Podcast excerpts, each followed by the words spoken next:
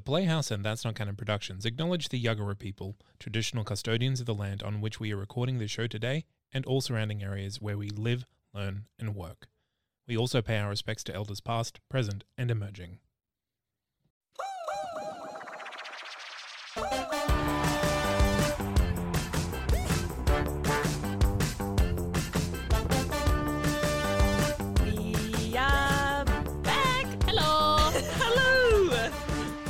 Welcome to the Playhouse. Hey, roomies. Yes, there's one thing that Rook actually mentioned last week. You guys have a name. Roomies. Roomies. I actually like that name. It's quite cute. Thank you. Love it. Now, uh, this is episode three. We want to give a massive thank you to all the listeners out there who are giving so much positive feedback about the podcast. We are brand new to this, and it's just nice and heartwarming to be getting nice feedback, which is pretty good. Super, super nice. So, thank you for everyone who's listened. Thank you for everyone who's spoken about us or recommended us to a friend. Thank you to anyone who's left us a review. If you would like to leave a review, please do. I think you can do it on the actual ad- Apple Podcast app as well as Podchaser. Yes. Can't do it on Spotify yet, but as soon as I figure out a way to hack into the Spotify um, makeup of their website, and the then I'll- hacker. Brooke the hacker, Brooke who struggles to type up a Microsoft Word document, Brooke the hacker. now, Brooke, Yes. how was your lockdown? Your three day lockdown? Okay. I don't want to ruffle any feathers or flex too much. I'm from the Gold Coast, so I Oh, you didn't get to do it. life as normal for me, which was bizarre because I know so many people that live up in Brisbane that w- Brisbane, Brisbane? Yep. Brisbane. So many people work up in Brisbane and uh, live in Brisbane Mhm. or visit Brisbane. So that was quite bizarre. It felt very, very strange. Yeah, you were living this amazing life, and we were all stuck in Brisbane lockdown, eating chocolate and wine. Can you I, don't eat wine, you just drink wine, but yes, can I say something that makes me sound a bit bogan? go for it. I went to Dreamworld to watch the monster trucks. Oh my goodness. That's pretty cool though. I loved it. Fun fact about me: I'm a big, big monster truck enthusiast. Exactly. Oh my gosh. But it's it's theatrical, right? It's stunts, it's performance. Mm-hmm. You know, it's basically the same as live theatre. Just you know, not as many lines, but they do say lines. You know, they say like, "Ladies and gentlemen." Let's get ready to rumble. they don't say ready rumble. That was just me improvising. Um, but you know, they did. You know, it's I really It's exciting to see theatre reopen as well. It's, it's pretty good though. yes, finally. And there's so much stuff coming up that sounds incredible. Speaking of theatre reopening, a big Broadway hit is heading our way to 2021. Do you want to guess? Ooh, okay. We've recently had Frozen. We've recently had Frozen.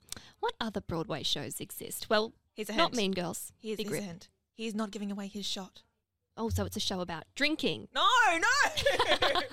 No course, shots. it's Hamilton. It's Hamilton. Hamilton. Yes, and it's happening at the Sydney Lyric Theatre from March. I'm so excited. I'm so stoked that Hamilton's finally come to Australia. I'm really interested to see how Australian audiences adapt to it and how they enjoy it. It's such a new way of how we see theatre. It's all about diversity and history. And speaking of Hamilton, our next guest, or should I say guests, not one but two, know musicals all too well. Oh, they are most definitely in the room where it happens. This week we are heading back overseas to the US of A. USA, USA. Yes, we're chatting to two musical theatre artists who, prior to COVID, weren't throwing away their shot Cherry Torres and Alexander Ferguson. Ferguson, Ferguson. we are waiting in the studio for you. yes! Good segue. We are ready to hear you chat, and we are excited about that. Standing ovation. Oh my I'm a goodness. lyricist. Anywho, seasoned performers Cherry Torres and Alexander Ferguson have performed on cruise lines and regional theatre productions before meeting on the second national tour of Hamilton, covering not one, not two, but five characters between them. Five! Cheapers! That's a lot. Good on them. We cannot wait to share their story of tonight. Alrighty, well, welcome to the podcast, Alex and Cherry. Thank Hello, you so much. thank you. Hi. How have you guys been? Really good. Just, you know, taking it day to day over here in the States, you know? Yeah, time is slower. yeah. days. Lovely sunny day. You've got lots to look forward to for tomorrow. yes. Now, we're going to jump right into it. Woohoo. Hamilton. It's a Pretty awesome gig you guys are both doing. Now, you guys are part of the Angelica Tour. Could you maybe Yeah. explain to the podcast listeners what an Angelica tour is and your types of like different tours they've got in America? Because Hamilton is such a massive gig at the moment. Yes, of course. Well, um, the Angelica tour ended up being, well, let's preface with it. After Broadway opened, uh, Hamilton opened a tour in Chicago, and that was meant to be the first national tour. And it ended up staying for a very, very long time because people loved it. Um, so then the Angelica tour was born. So we ended up being taking over the first national tour spot, and then uh, after us, the Philip tour was came out. Then the N Peggy tour that went to Puerto Rico and went to San Fran, and then many, many more. I love that it's not. people not. want to see it, I guess. Yeah. I love that it's not just the Peggy tour; it's the And and Peggy. and Peggy. Poor girl. she deserved better. Yeah, Right? she does. so, out of it sounds like you guys have had such an incredible time. What's your favorite memory with Hamilton so far, on stage or off? Uh, Gosh. that's a good one. I think one of the funnest, I mean, coolest things that we we got to do for me was um because we we met in the Angelica tour, and Yeah. from then on, kind of uh, started a relationship. And one of the coolest experiences was we both got to go to Miami. I'm from South Florida, and his family is from a little bit north of that. So his family and my family both got to see us play Hamilton and Eliza together. Um, and the stage management and even the actors were super, super helpful and supportive and making this all happen. Um, so it was just a really, really special night. We were nervous as heck, as you can imagine. I get more nervous They're two performing for my iconic roles. parents than anyone. I'm nervous remembering. oh my god, it was so special. It was really cool. That yeah, is that, I mean that that goes without saying. I think that was probably one of the best days, and it was my last Hamilton show Yeah. as Hamilton because I had just actually ended my two-year contract with the tour the week before the tour shut down. Um, so I had literally ended my job right there, and I was like, maybe I should have reconsidered this a week later. But no, it sort of forced me to commit to my decision, and obviously, you know, sit in that, and a lot good, a lot of good came from it. So it was Yeah. it was a great uh, great experience overall. Now, do you want to explain what your roles are in Hamilton? we were I I started in the uh, onstage company as part of the ensemble, uh, playing James Reynolds, who is the guy who blackmails him in Act Two. Um, but I also used to understudy Hamilton, Burr, and King George. And then as my contract went along, we lost a few people, and they asked if I could learn learn John Laurens. And then two days later, I was in full run throughs as John Laurens. And I was like, oh, I guess I should have been paying attention to the third guy. And then after that year, I got to go to the standby position and be off stage. And that's where Cherry and I got to spend most of our time Yeah. together.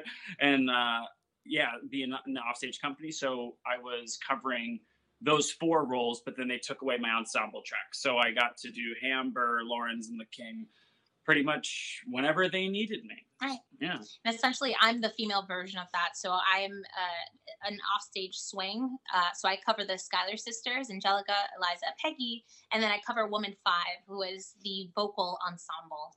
My role is a bit of a hybrid between a standby and a swing. A standby covers usually only leads, and then the swing only ensemble. So I'm like towing both, uh, but my official title is a swing.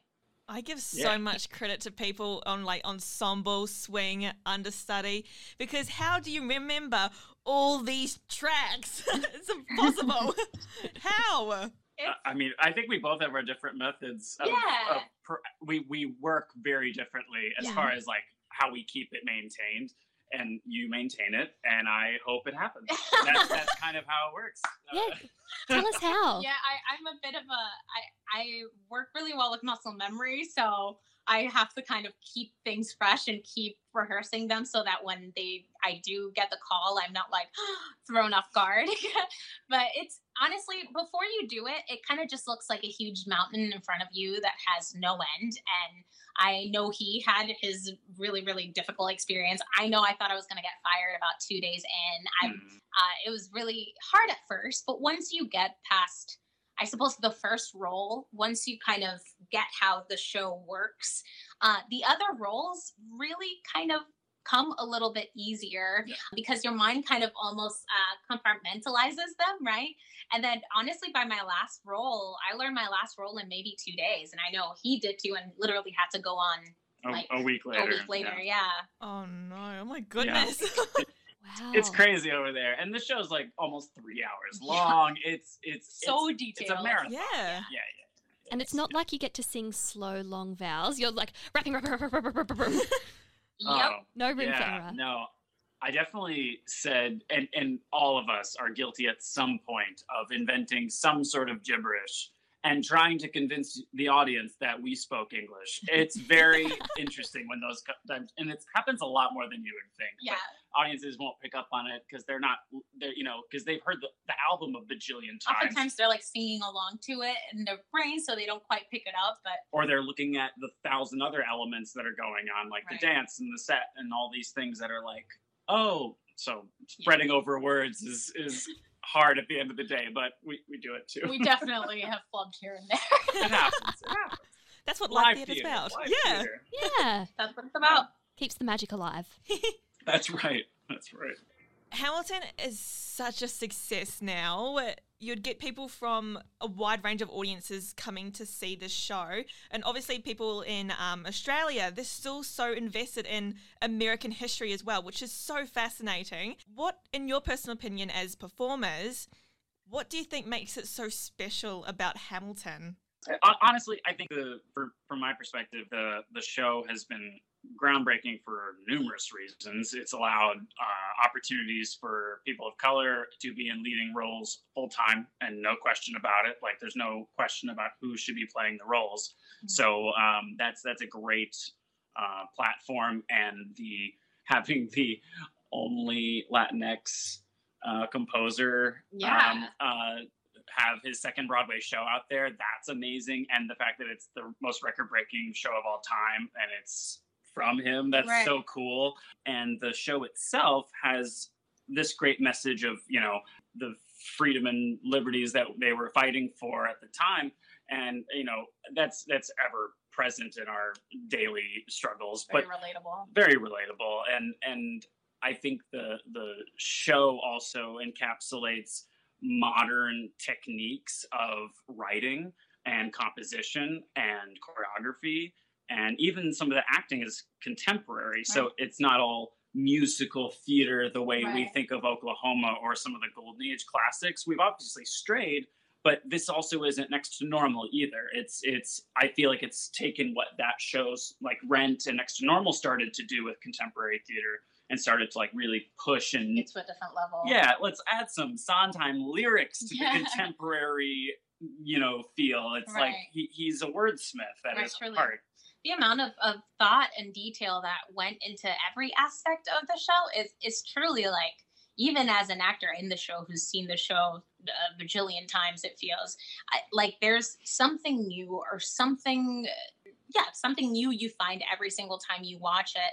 And when you hear you know when any of the creative team come to like clean up the show or they always kind of uh, end up uh, having like nice long talks and and talking about it like why the movement is this way why the lighting is this way.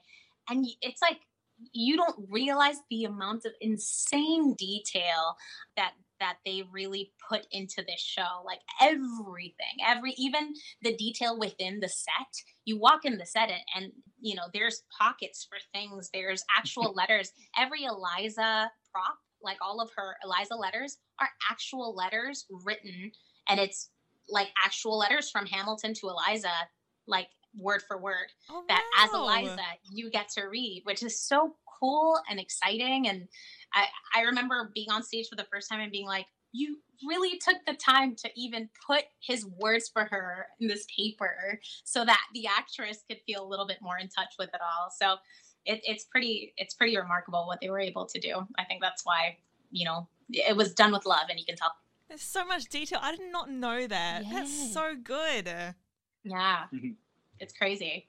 that's part of what makes the show so hard to do is because is because there are so many details Yeah. Yeah. everyone i think in the ensemble alone they hand papers to every lead numerous times so like trying to remember oh, that's stack A of papers, not stack B Mhm. of papers. You grabbed the wrong one. It's like oh, ah, Yeah. and then like literally you have to look at it and go, wow, that has a seal on it, so therefore that's a sealed letter, Right. not Right. just an envelope that I picked up. Yeah. and not just that, like the Universal Swings, we have about two that kind of rotate companies. Every company is different. Different. Every show is actually different. The blocking changes. Is so you'll never see the same Hamilton. Yep. Choreography differs here and there, blocking differs. It's a frozen show, but it's also for like ensemble members, for example, the role is catered to you. So although man five, what we call like his role when you were ensemble, does um James. James Reynolds, maybe on Broadway, man one will do it. Oh, So the tracks kind of flip around. So it's it's quite cool that you kind of no matter what production you see, you'll see something new. I'll have to keep my eyes out. I might watch Yeah. it watch it on Disney Plus right before I see it. Fly down to Sydney. and then just watch What's the it. difference? like that one, that one, that one. That was a different arm. They don't normally do those arms. Exactly. I don't recognize those. I want my money back. Never. no, not for Hamilton. No. Well, what what has it been like sitting in the uh, room where it happens? Sorry. Uh, what has it been like witnessing the impact of the show from from your perspective? Uh, I mean, it's it's been quite inspiring. I mean, as an actress of color, I very very sparingly sparingly saw myself. I I you know, other than maybe West Side Story, uh, there weren't actresses like me getting up there and and constantly performing. Even stuff like Evita, oftentimes uh, the main actress was white, so I didn't see myself in them, even though it's a Latinx character. So, I mean, the same kind of within the Heights. When Hamilton came up, it, I mean, just being able to know that there's a little girl out there who is like me and has curly hair and has dark skin, can see herself in any one of us in the show, that in itself is like, it, it like gives me chills to know that they can see themselves. You know, that's not something I got to have often. So I'm just happy that we're able to like pass it on to the next generation. Yeah, you, I was going to say you kind of answered the next question, Cherry, because the next one was because you've been a part of Miranda's work of In the Heights. What is it about Yeah. his work that makes it so influential into modern musical theatre? Yeah, I mean, exactly that. He was able to bring a community that is not often talked about or celebrated. And he was able to celebrate them and give them a voice and amplify the voices of people of color, which is not something a lot of shows in the past have kind of catered to, which is so, so, so freaking special.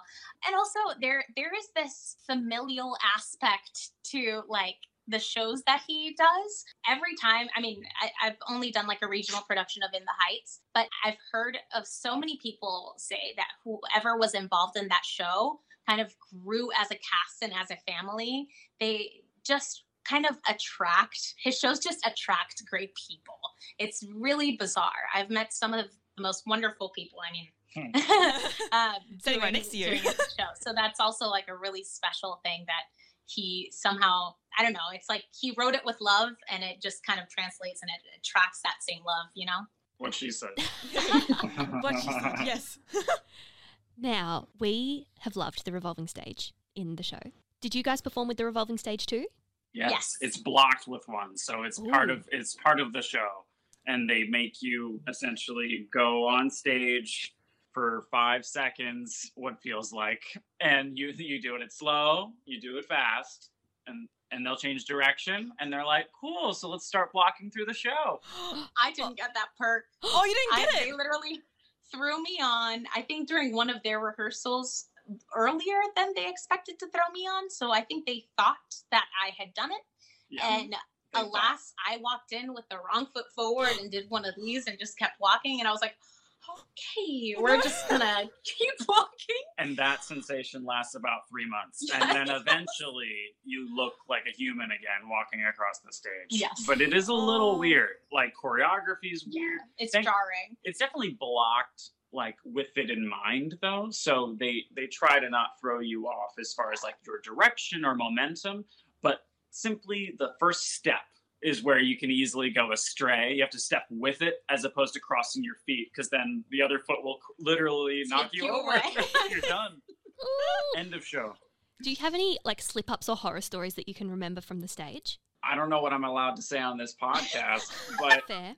uh, but I, um, uh, if you know the alternate name for a rooster, I accidentally one day, as James Reynolds said, um, "Dear sir, I hope this letter finds you in good health and in a prosperous enough position to put wealth in the blank pockets of people like me."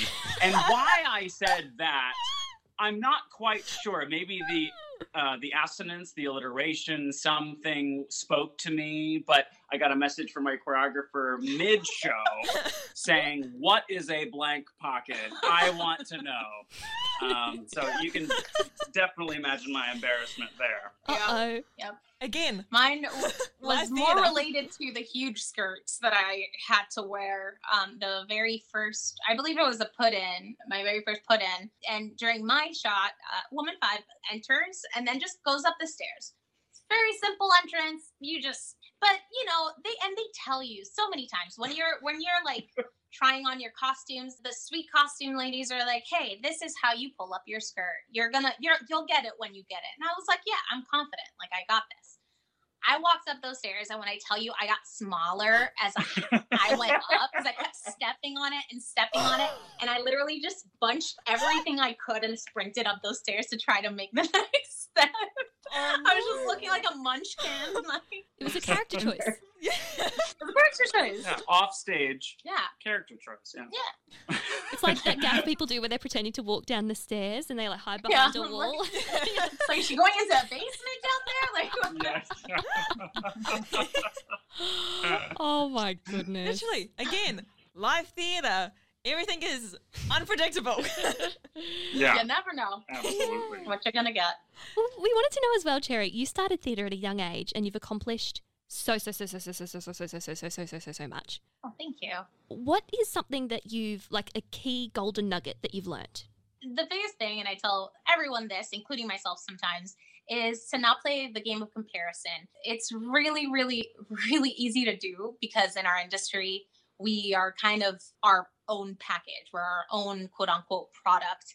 But the moment you start kind of focusing on the things you don't have that this person has, and it, it can really, really take a mental toll, and you can really allow fear to take over the actions that can actually help you as a person. So you end up doing yourself a disservice and kind of allowing fear to stop you from, uh, you know, accomplishing your dreams. So I always tell people no matter what, try your hardest not to compare yourself to anyone because whatever they have, you don't, and whatever you have, they don't.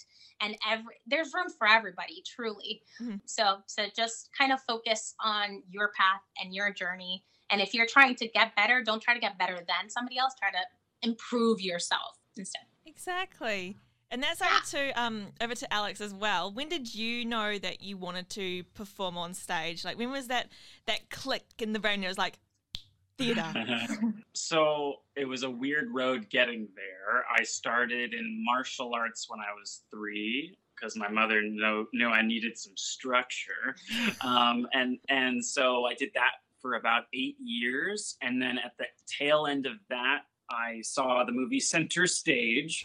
And I begged to be in ballet classes. I was in an all boys boys ballet class by the time I was 10 and then I did that for about six years in total. And then halfway through there, the teacher had a meeting with my mother and said, "Do you know that your son can sing?" And and she was like, "No, I've never heard him sing." And and then he said, "Well, he also talks a lot." And I was like, "Well, that sounds more like me."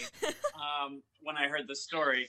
And so he referred my mother to this place called the Masterclass Academy, um, which was at the time a studio where you could basically learn musical theater. And it was kind of like the only place for that in Central Florida at the time for youth. And so, yeah, I was started seeing the shows. And then I was like, oh, I want to do that. And then the, but when I was 12, I was in Music Man Junior.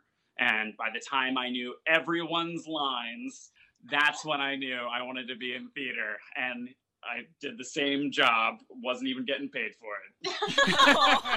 But Look at you now. I know, right? Uh, but yeah, yeah, that somewhere in that transition to like kicking people's butts to Grand Battement, something in there changed A in kick's me. a kick. A kick is a kick. Yeah. yeah. Random road. Some, something that I guess you two would have huge insight on as performers, specifically in America right now. What can performers and creatives do to help the performing arts return stronger than ever before post COVID? Write if you don't write, right? And especially if you don't write. Like, I just need people to create because people are constantly saying, oh, there's no auditions. And I'm like, yes, you are right. It seems like celebrities are the only people who are consistently working right now Right. because they're the ones Mm. who have the budget to be able to make it happen, Right. at least here in the States. So if you don't know what to do, make a platform for yourself to do that thing. Yeah, that's Yeah. the best advice I have. and I, I think in this time it, it's so difficult right because we we all especially in a time like this we go through periods of productivity and then periods of rest which is absolutely nice and normal but i, I think there is room to find the joy like if you're kind of a, a singer or an actor to find the joy in in your art you know? It's it's given me the time and the energy and like the vocal health after so much rest to be able to sing the songs that I enjoy singing and to kind of find the joy of it all as opposed to only using it for, you know, I to get the job, to get the gig or for the next job, which has been honestly really nice and really special to kind of take a step back and be like, okay, let me just enjoy art for what it is for a second. That's awesome. Thank you. yeah. Yeah. Which kind of transitions into the next question really well. Alex, we've seen that Yes. you've done some pretty good impressions. Yeah. We found your. YouTube channel. yeah. So I had been like imitating people since I can remember. Um, and I started, I don't know, Fred Flintstone and and the plant from Little Shop. Voices that you wouldn't expect coming out of a little kid, you know, and those are the things that I was obsessed with. So I was trying to find some way to promote the many things that I feel like I do Yeah. but like put it in a formal package of some kind and like send it out into the world bravely, you know, that kind of thing. So this was a, a trend of starting to put myself out there a little more. And I thought it was awesome. It was so creative that video that you put out, and it was a variety of different characters in random different situations. It was like a compilation. I didn't want to spoil it too much in case the, the, listeners want to go and watch it. How did you get Yeah. that idea? So um, Vanity Fair actually put out three impressionists uh, a couple of years ago, and they're all three guys that I am like highly respect in the industry. Um, and they're not known as impressionists really. One of them is, but the other one's an actor on The Walking Dead, and the other one's uh, an SNL uh, comedian. So it's kind of like they do these things really well, and Vanity Fair wanted to package that. So it was all black and white. It was had jazzy music between. So I was like, okay, how do I make this more me? And uh, you know, I just made it a drum set instead, and, and said uh, I'll make it uh, black on white instead of white on black. And you know, conversion, conversion. I guess it's cool too because it's it seems like a lot of those videos have been posted, you know, in this last ten months. Yeah. Was that part of your, you know, creative survival through COVID? Yeah, for sure. I mean, I often find myself drawing or writing before I remember to eat. So I I know that means that I have a problem. But it also means that I really like creating stuff and it's definitely a, it's been a coping mechanism during this time, but I would have been doing it anyway. So it's honestly it's actually gotten better as COVID progressed because it went into panic mode. I am worthless and I have to create a Grammy Oscar Tony Mhm, mhm. in in a month. I have to do this, and then it became, you know, eight months later, nine months later, finally going, okay, so I'm Perfectionism is not. yeah, yeah, It's not fun. uh, definitely perfectionist at heart. So having to build in that moderation and like make my own schedule to feel productive, but then not become obsessive because I'm, I'm very good at like wormholing and getting a project done. I'm very good at following through. Um, but as I said, I'll forget to eat or breathe, and like, then hey, and you it's hungry? there's like no pulse, nothing. But then there's like an art like this, this Mona Lisa smile like in front of us. We also Not that saw I'm that good. you you touching on your drawing too. We also saw a picture you drew called Demon Dreamin'. On your socials. See, and- Demon Dreamin'. Uh, How did the drawing come about? okay, another random road. So I was in elementary school, and by the time I got to fifth grade, I had pretty much been drawing every day. That was like my favorite thing to do. I had designs for video games and cartoons and all these things that I just thought of one day they'll exist. And uh, in my very perfectionist mantra, I had someone come up to me at lunch. Apparently, he wasn't a fan of art. He took his pizza and he smashed it on my binder Oh, and it was like this thick. It was huge. Oh no. Um, here's me though. Everything was in page protectors, so it had nothing to do with the fact that it was maybe one page was a little tomatoey. I was just been out of shape that this happened to me, and I got rid of the whole book.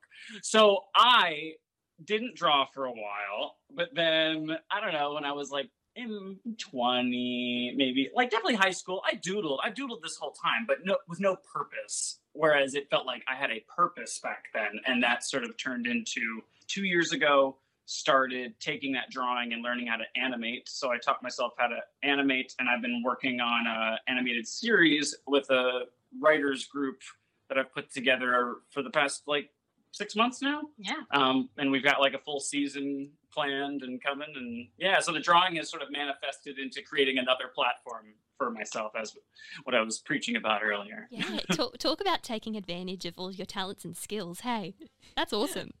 Thanks Right on. thanks trying to trying to put them out there is hard because when you feel divided though it's it's a little bit of like a, okay i don't know if i'm always progressing because it's hard to dedicate that time to Mhm. one practice thing. yeah yeah one particular thing so just trying to find that but it's come with the scheduling that's that's helped Over to Cherry now. So you frequently use your social media channels as a force for good, highlighting social political issues like uh, Latina equal pay, Black Lives Matter, voting, women's empowerment, white privilege. The list goes on. It's amazing.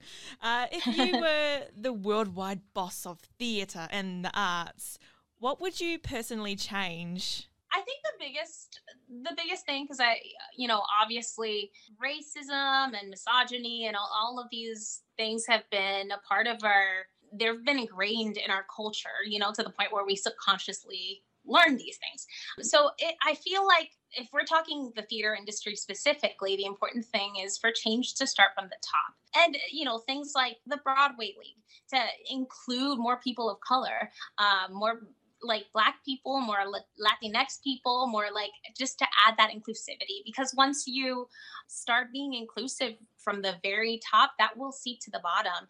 It also it's you know speaks highly of the arts programs around the US unfortunately people of color have much less of a chance to you know get introduced to things like theater and stage management. And uh, i had a conversation recently about how like very few stage managers there are of color or you know like stage hands or light sound all of these things and i think it, it's such a hard question because of that because i'm like it has to kind of start from the root and Mhm. it, it's a great thing that it's being publicly acknowledged this year because there's been so much pressure to be vocal and and and you know people are being held accountable which is important and, and very very true and very very real. But now that we've acknowledged the issue and the problem uh, my hope and wish is that instead of talking we move over to doing so that when theater does come back things are able to start moving in the right direction. Because you know change and change will take a while. It's going to take a lot of work and it's going to take mistakes and it's going to take getting back up and doing it better and you know it's one day at a time. But yeah just i i hope that change is able to happen from the very top so that it seeps all the way down and and people mm. feel welcome and included. Yeah, and I do, I do, we like, we do really appreciate you using your platform as a theatre performer to ensure we get all these issues out as well. Because obviously, yeah, 2020 was really rough as well, but it's still an important, year to make sure we get these issues out so we can start Absolutely. evolving and changing as well. Absolutely. Absolutely. So it's up to you, Alex, if, if you would like to do this or not, because we know, you know, it's, it's, impressions are not just, you know, drop of a hat. Um, but if you are up for it, we did have a little challenge that we called. Impressive impressions. There we go. That's what it's Impressive called. impressions. So we would put 90 seconds on the clock Okay. and we'll give you a character. You won't have the whole 90 seconds, just say like like something super super snappy of that character and tell our listeners why they should book their tickets for Hamilton. Or just sell the show in general, up to you. I'll, I'll pitch something. It'll it'll go well. Okay, so Give it a go. we're going to put 90 seconds on the clock. Would you like to see the 90 seconds or do you want us to just tell you time? you you tell me when it's over. Okay. okay. Ready? So, Three, two, one. Peter Griffin, Holy crap! If there's ever a piece of crap that you need to go see, it's Hamilton. Jim Carrey, If you need a night out, come with me and I'll take you to the front row seats of Hamilton. It's all about dead guys waving their things around. Sir Ian McKellen, So, it's about a bunch of old dead men and they didn't cast me. Matthew I don't McConaughey, understand. Matthew McConaughey, All right, all right. And I mean, uh, I didn't see it myself, but uh, I'd go if if I had a free one. Owen Wilson, all right. Wow, it's uh, uh, it's beautiful. It's so great. Uh, the show is just, uh, wow, wow, it's beautiful. John Mulaney, If there was ever an expensive ticket in New York, it should be my show. It shouldn't be anyone else's. Maury the big mouth puberty monster, Okay, okay. So we're talking, we're talking Hamilton, Hamilton, Hamilton of good times. That's what I call it. Will Ferrell as Anchorman, as oh, sorry, as Ron Burgundy, Oh boy, if you want to talk about a show, let me tell you that that this one is it's it's so it's majestic. Is that a word? Did I make that one up? Uh, yeah. Ma- and majestic. time. That was Thank you. impressive. Incredible! That was so good. So we got through one, two, three, four, five, six, seven, eight. That's what We not hit bad. eight. Eight is great. In a Eight is minute great. 30. Oh my goodness. We had we had we had build up with the characters. We knew exactly who you were doing. I was like, I was like, surely, I was like, surely not. He can't do Jim Carrey. And as soon as you said it, I was like, oh my goodness, we've got a star on the podcast. Your John Mulaney's spot on. I honestly think we could be like, yeah, we've got John Mulaney as a guest today, and we could convince everyone, and we'll just do Yeah. some Photoshop. If you need me to whine about something, I will gladly be John Mulaney for you. That was incredible. Well, as our first ever competitor on Impressive Impressions, you officially hold the record. Woohoo! Well done. Thank you. Thank you. Congratulations. Thank we'll you. post we'll post a trophy in the mail. Uh, thank you. Yes, it might take yes, three to four that months word. to get there. Uh, yes. Co- Four months, COVID pending. give or take. Exactly, exactly. Thank you so much for doing that. That was incredible. Yes, that was a riot. Now, before we end the interview here, Theatre Haus is, of course, um, known as the home of theatre. So, our question to you would be where do you guys call home? Considering you've worked on cruise ships, you've worked on the tour, you're in Florida now, you've been on a million different stages. Where do you call home? I, where you are. I mean, dang, dang. There was where the heart is, that, right? that was the best answer. Oh. What she said. Love is in the air. Da-da-da-da-da-da. if people want to keep up with your popping off careers and find you, what's the best way to do it? I would say my Instagram, it's just Cherry Torres. Anybody's welcome. I post a little bit of everything. I'm not super curated, so it's usually just me and my life and the things that I find very interesting. and you can find me on Instagram as Ferguson Batman, and it's whatever I happen to be working on. And don't forget the YouTube channel. yes. Oh, I should give you that one. It's my name, Alexander Ferguson. I'm in. I'm. I'm looking like this, very moody. You know, if you see a guy touching his head, that's me. That's him. And if you if you can't remember, just start singing along Alexander Hamilton, and you'll be like, oh, Alexander Ferguson, and you'll, Ferguson. There you go. right. Right to you. You know, they announced my name to the cast before I joined the tour, at a, a company meeting they call ConCon, and um, they someone announced my name, and that someone went, "That poor guy," and because they knew that people what's gonna be doing happen. It. Mhm, Yeah. Oh, it's great! It's great. I love it. well, thank you guys so much for coming on to our podcast, and we hope you guys stay safe in America. And yeah, all the best for your creative future. And thank, thank you for your expertise and your kindness. And the audiences are going to love it, and we did too. Yeah, you guys are Aw, legends. Thank you so much for having us. Yes, thank you so much. It's been a pleasure. Welcome back anytime. It is our favourite segment, Playhouse Picks. Our team has searched high and low for these great upcoming shows, so we hope you're truly satisfied Satisfied. with our Playhouse Picks of the week. So, obviously, our first recommendation do not throw away your shot. Yes. Head right on over to hamiltonmusical.com.au, grab your tickets now. This production kicks off on the 17th of March 2021 at Sydney's Lyric Theatre, and you bet tickets are flying out the door. I've already got mine. You got yours? Not to flex. Shoot, I need to get mine now. Yes. Exactly. So, feeling inspired by the songs of Queen, Of course. of course, then Harvest Rain Theatre Company wants you for their next Arena Spectacular. These are pretty special, these Arena Spectaculars that uh, Harvest Rain uh, Theatre Company does. Auditions for the principal roles in their upcoming 2021 and 2022 tour of We Will Rock You are now open. So, experienced and trained Australian musical theatre artists are encouraged to submit an audition application via their website, but hurry, as applications close on the Friday, the 29th of January 2021. It's time to break free and go gaga for a great role. You should audition, Chelsea. That was an awesome rendition. I can't sing. Me neither. But we can podcast. We can podcast and talk. And that's the main thing. that's what pays the bills. Anywho, kicking off their 2021 season with a comedy, Javeenbah Theatre Company are sure to get you laughing with some of my best friends are women. Sorry, I had to say it like that. They open on the 30th of January, my birthday, and they close on the 13th of Feb. It tells the story of women in a book group who've known each other for a very long time, but don't necessarily like one another. Uh-oh. Not like us. I hope we like each other. I know, Yeah. I like you. I like you. Oh, stop it. Stop it. Oh, God. Oh, teary. oh, goodness me. Yeah, Now- tickets on the J Bar website.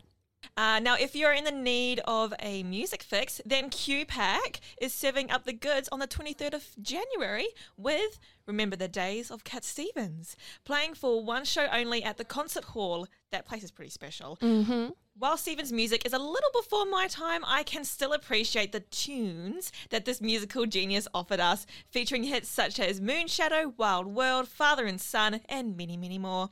This is a show that is sure to bring the nostalgia. Grab your tickets at qpac.com.au. Now, don't forget to follow us on Playhouse Pod on Instagram or Playhouse Podcast on Facebook. Stay up to date with the home of theatre as well at theatrehaus.com or at theatrehaus on all the socials. Remember, H A U S. I knew it! House. I knew you were going to say it! I, I just, oh, you know me, I love a friendly reminder and I love an opportunity to spell. So, H A U S. And that brings us to the end of episode three. da da da da! We have ended the episode.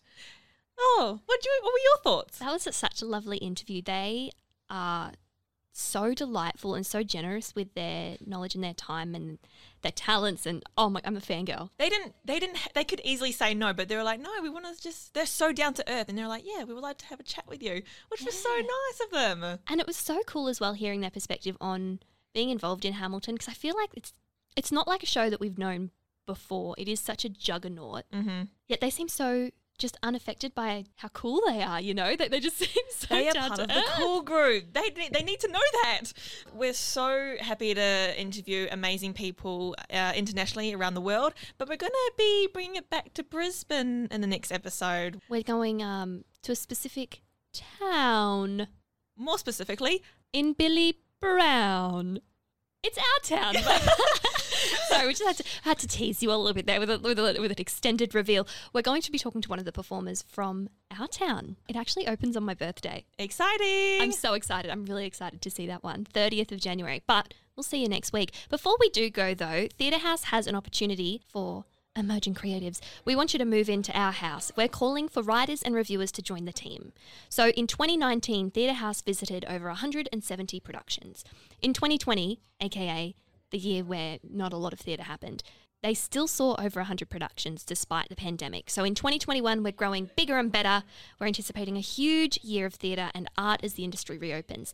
Please log on on the web, on the internet, theatrehaus.com slash move dash in hop on the website, apply. Applications close super soon, Friday, 29th of January, 5 p.m. sharp. Yeah, and it's Theatre Haus is a great opportunity, especially if you are interested in that kind of area, which is writing and reviewing productions. So it is a great opportunity if you are interested. While you're on the website, we also have some slots coming up for shows, auditions, stuff for us to talk about. So if you have something to promote, please get in contact. Please let us know.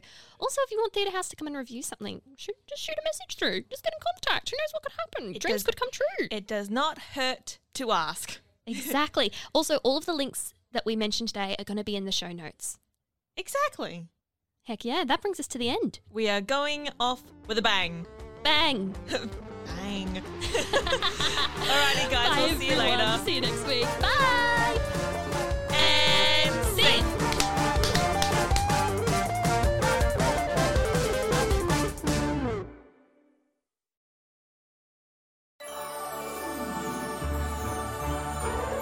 The Disney vs. Disney Debates podcast is all about finding the answer to one simple question What is the best Disney movie of all time? Maybe the question isn't that simple. So join us every Saturday as hosts from all across That's Not Canon fight for their movies in one on one debates, moderated by me, Zane C. Weber, in order to decide once and for all which of Disney's beloved classics or recent hits will take the crown. Mine. Save it for the show. Available now on Spotify, iTunes, and wherever you find podcasts. That's Not Canon Productions podcast.